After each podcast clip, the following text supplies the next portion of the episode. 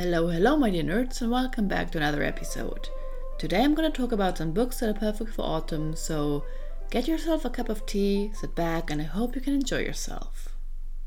Let's start with a cozy one and keep the heartbreaking stuff for later.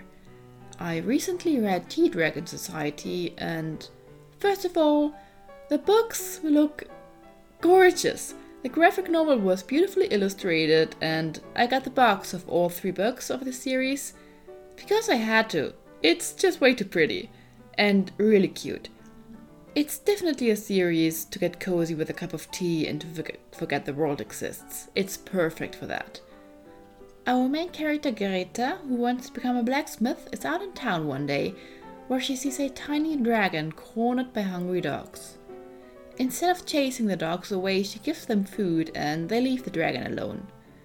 Greta then takes this little guy back home with her and takes care of the dragon's injury. She finds out from her mom that the dragon belongs to Hezekiel and Eric, two tea shop owners, and she promptly brings the dragon, whose name she finds out is Jasmine, to her owners. There she is told that Jasmine is a tea dragon, meaning tea leaves grow out of her horns and you can brew some delicious tea with those.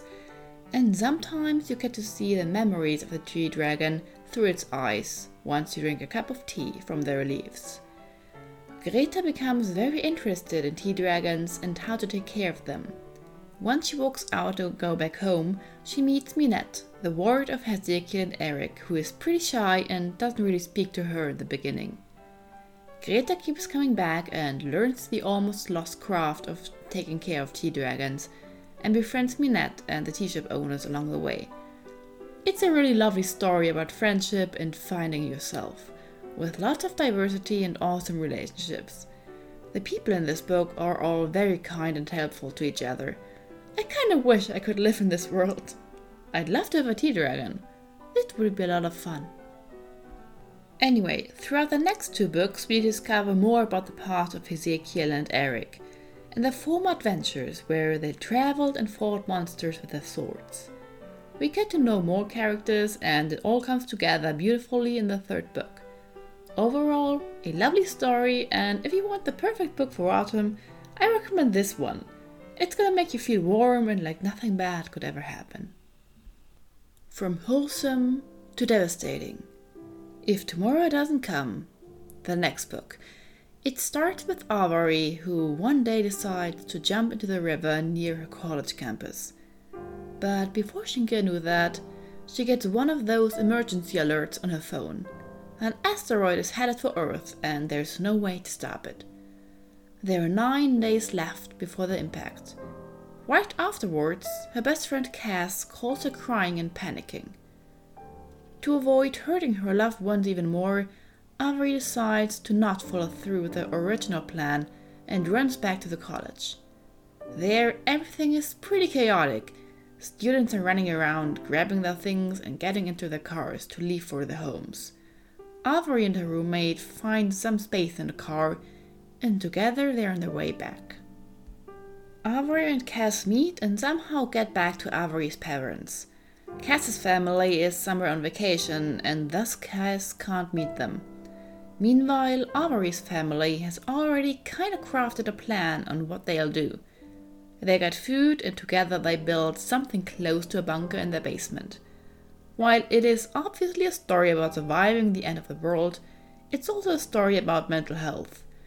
Avery has been struggling with many different things.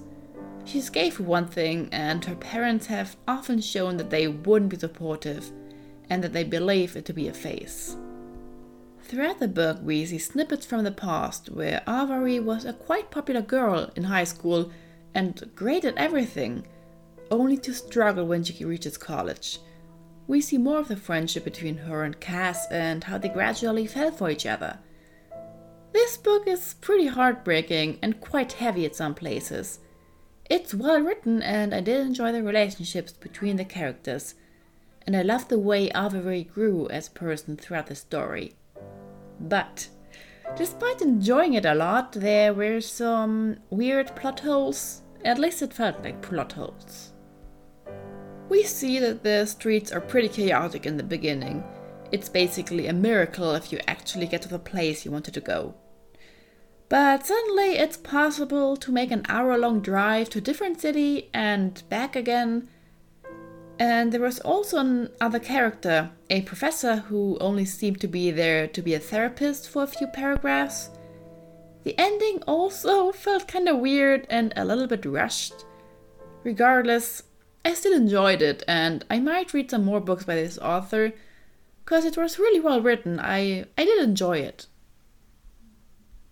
Now, with the heavy stuff out of the way, I want to tell you about some more Discworld books. Also fitting for Halloween, the Tiffany Aching series. While it doesn't really matter what book from the Discworld series you start with, you should read the Tiffany Aching ones last. It has a really fitting and incredibly heartbreaking end. A nice final book written by Terry Pratchett. This series is about Tiffany, who's aching to go home whenever she has to leave to save the world once again. It all starts with the book The Wee Free Men. The first thing we see of Tiffany is how she uses her toddler brother, who loves candy, resulting in him being always sticky, as bait to then chase away a monster by slamming its head with a frying pan. That is also the first impression a witch gets of her. She goes into town where she meets Miss Tick, the witch who has been watching her. From her she gets a toad familiar, because all witches need one. She returns home and meets the Nac Mac Feegles, a fairy folk, although if you value your life, you should never call them fairies. The Nac Mac Feegle are all Scottish and believe the world to be a paradise you get to live in after you died. I don't know if I want to know what the world the Nac Mac think they come from is like. Nonetheless, Tiffany becomes acquainted with them and even visits their home. One day she discovers Wentworth, her toddler brother, to be missing. He was kidnapped, kidnapped by the Queen of Fairies. To get him back, she asks the Nac Mac for help, and together, armed with a frying pan, they take on the journey to enter the world of the fairies and get her brother back. There are five books in the series, and all of them are hilarious. I love the Mac Neck McFeagle, although I wouldn't want them to be around my flat since they have the habit of going through your things and stealing stuff. But they were the funniest part. I also love Tiffany, and seeing her grow up throughout the series was a pleasure. We got to know many more witches in the series, and all of them were awesome. It was a lot of fun seeing them bicker and become friends, or at least allies, or just enemies. I loved all of those books, and the last one. Well, the last book of the series made me cry within the first hundred pages. Something happened. I'm not gonna say what, but it destroyed me. What hurt even more is that there won't be another book ever. The last book in the series, Shepherd's Crown, came out after Pratchett passed away, and therefore he couldn't, couldn't go over it as much as he wanted. Regardless, this one is one of my favorite series from Discworld, and I gotta reread it someday. After I get over the heartbreak of the last one. Anyway, I've now read all of those Discworld books. I don't know what to do with my life. I mean, I can reread them, of course, but I won't experience a new adventure of the series of my favorite characters, and that's that's kind of sad. Anyway, moving on. Saved the best for last. Although Tiffany Aching was also the best, but this one kinda takes the cake. Threads of Fragile Power, the trilogy that plays after the Darker Shades of Magic series. We finally get to dive back into this world, and once again, Schwab does it so beautifully. I die every time I read one of her books, in a good way. I missed Calendar Rise so much. While it wasn't necessary to read the first trilogy before this one, I recommend you read them first regardless. Just because by doing so, you get to meet some of the characters and you get to know them and the world more. Anyway, in Threads we get introduced to new characters. Tess and her dead pet owl Vares, named after Kell. Tess works in Red London in Haskin's shop. There she repairs clocks, locks, and household trinkets. And definitely never anything illegal. No illegal magical objects or anything. Never. Tess repairs all those not illegal objects with the help of a power. Tess not only has the power to see the threads of magic, but also to manipulate them and in doing so repairing once broken objects. Tess ran away from home and she wants she, she just wants to live in peace and work in a shop. Until one day, a mysterious man with an even more mysterious object shows up at her doorstep and demands that she repairs it. Well, she does and tells the man that it'll be available to be picked up in a few days. She doesn't know what this particular object is until she repairs it, only to immediately regret it. There's also Kosika in White London. Born to a mother who wanted to sell her in the hope for some coin, she runs away into the forest where she stumbles upon the corpse of the king. King Holland of White London died, something the reader got kindly reminded of quite a few times. Sometimes later, there's an incident where, while defending her best friend, she releases some powers she never, never dreamt of having revealing herself as an Antari. Some palace guards were witness to this and immediately decided to crown her as the new queen. An Antari is quite rare. They have the power to manipulate all elements, and since White London just started to flourish, the palace guards didn't want to wait too long for a new ruler to arrive. Thus, Kosika became queen, with powers she can't really control. She celebrates King Holland as a saint and regularly gives her blood to the city. By doing so, she hopes to help the magic to fully come back.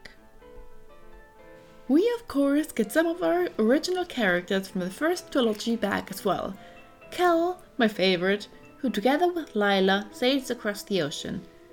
After losing his access to his magic in the last trilogy, he has to learn how to fight with daggers something Lila eagerly teaches him on their journey, until they are given a mission. The captain of the floating market was robbed of a dangerous object and she wants it back. After giving this task, Kell, Lila, and the crew get back to Red London to find the object and protect the king. Cause this object? Well, in the wrong hands, it could it could mean the downfall of the king. The king of Red London Rhy Maresh is the ruler and lives in the palace with his queen, their daughter Ren and his boyfriend Alucard. When I read that Rhy was married, I was kind of worried since he and Alucard are together, but I liked how Schwab did it. And I liked that Nadiya wasn't mean about the situation. Nadiya's the queen, by the way. Ren has basically two dads and one mother. That sounds awesome. Anyway, in London, a rumor is spreading a rumor of a group that plans the downfall of the king. The magic seems to disappear from London, and who else could be blamed but the king himself? The king who doesn't have any magic of his own. I love seeing the characters again. Rhy and Kell being brothers is always lovely to see. It almost makes you forget that by the end of the third book, someone's probably gonna die. I'm really scared of what could happen. There was already a moment in the end of this book that almost killed me. I'm scared of the next book, but especially of the first one, uh, of the third one, sorry. I'm probably gonna need therapy after that. It's every single book that I've read of Schwab is kind of heartbreaking, especially in the end, and I'm really scared. This book was incredible, though. I don't know what else to say. Schwab once again created some amazing characters, and I loved how they all had their own stories and the way they connected with each other. It was so much fun to get back into this world. I love this. The way Schwab writes kills me every time. Her writing is so beautiful. Anyway, I'm just repeating myself at this point. Schwab is just perfect. Did you know did did you know that I love her and her books? Well now you know. You know, if in the third book Kell dies, I will lose it. Because if Kell dies, Rhy will die as well. Their lives are connected to each, to each other because of an incident in the first trilogy. And now, well, you, Rhy can't be killed. You can't just stab him and kill him. You'd have to kill Kell to kill Rhy. And I'm just really scared of what could happen. I mean, if one of them, um, if they, if they die, I don't know if I would get ever get over this. I mean, there was already the death of another character in the first trilogy in the end that completely killed me and my friend. I'm just scared, but I'm also very excited to read the next book. But I'm I I don't know if I'm more scared of, or more excited. Probably both, just the same amount. And that's it with this episode.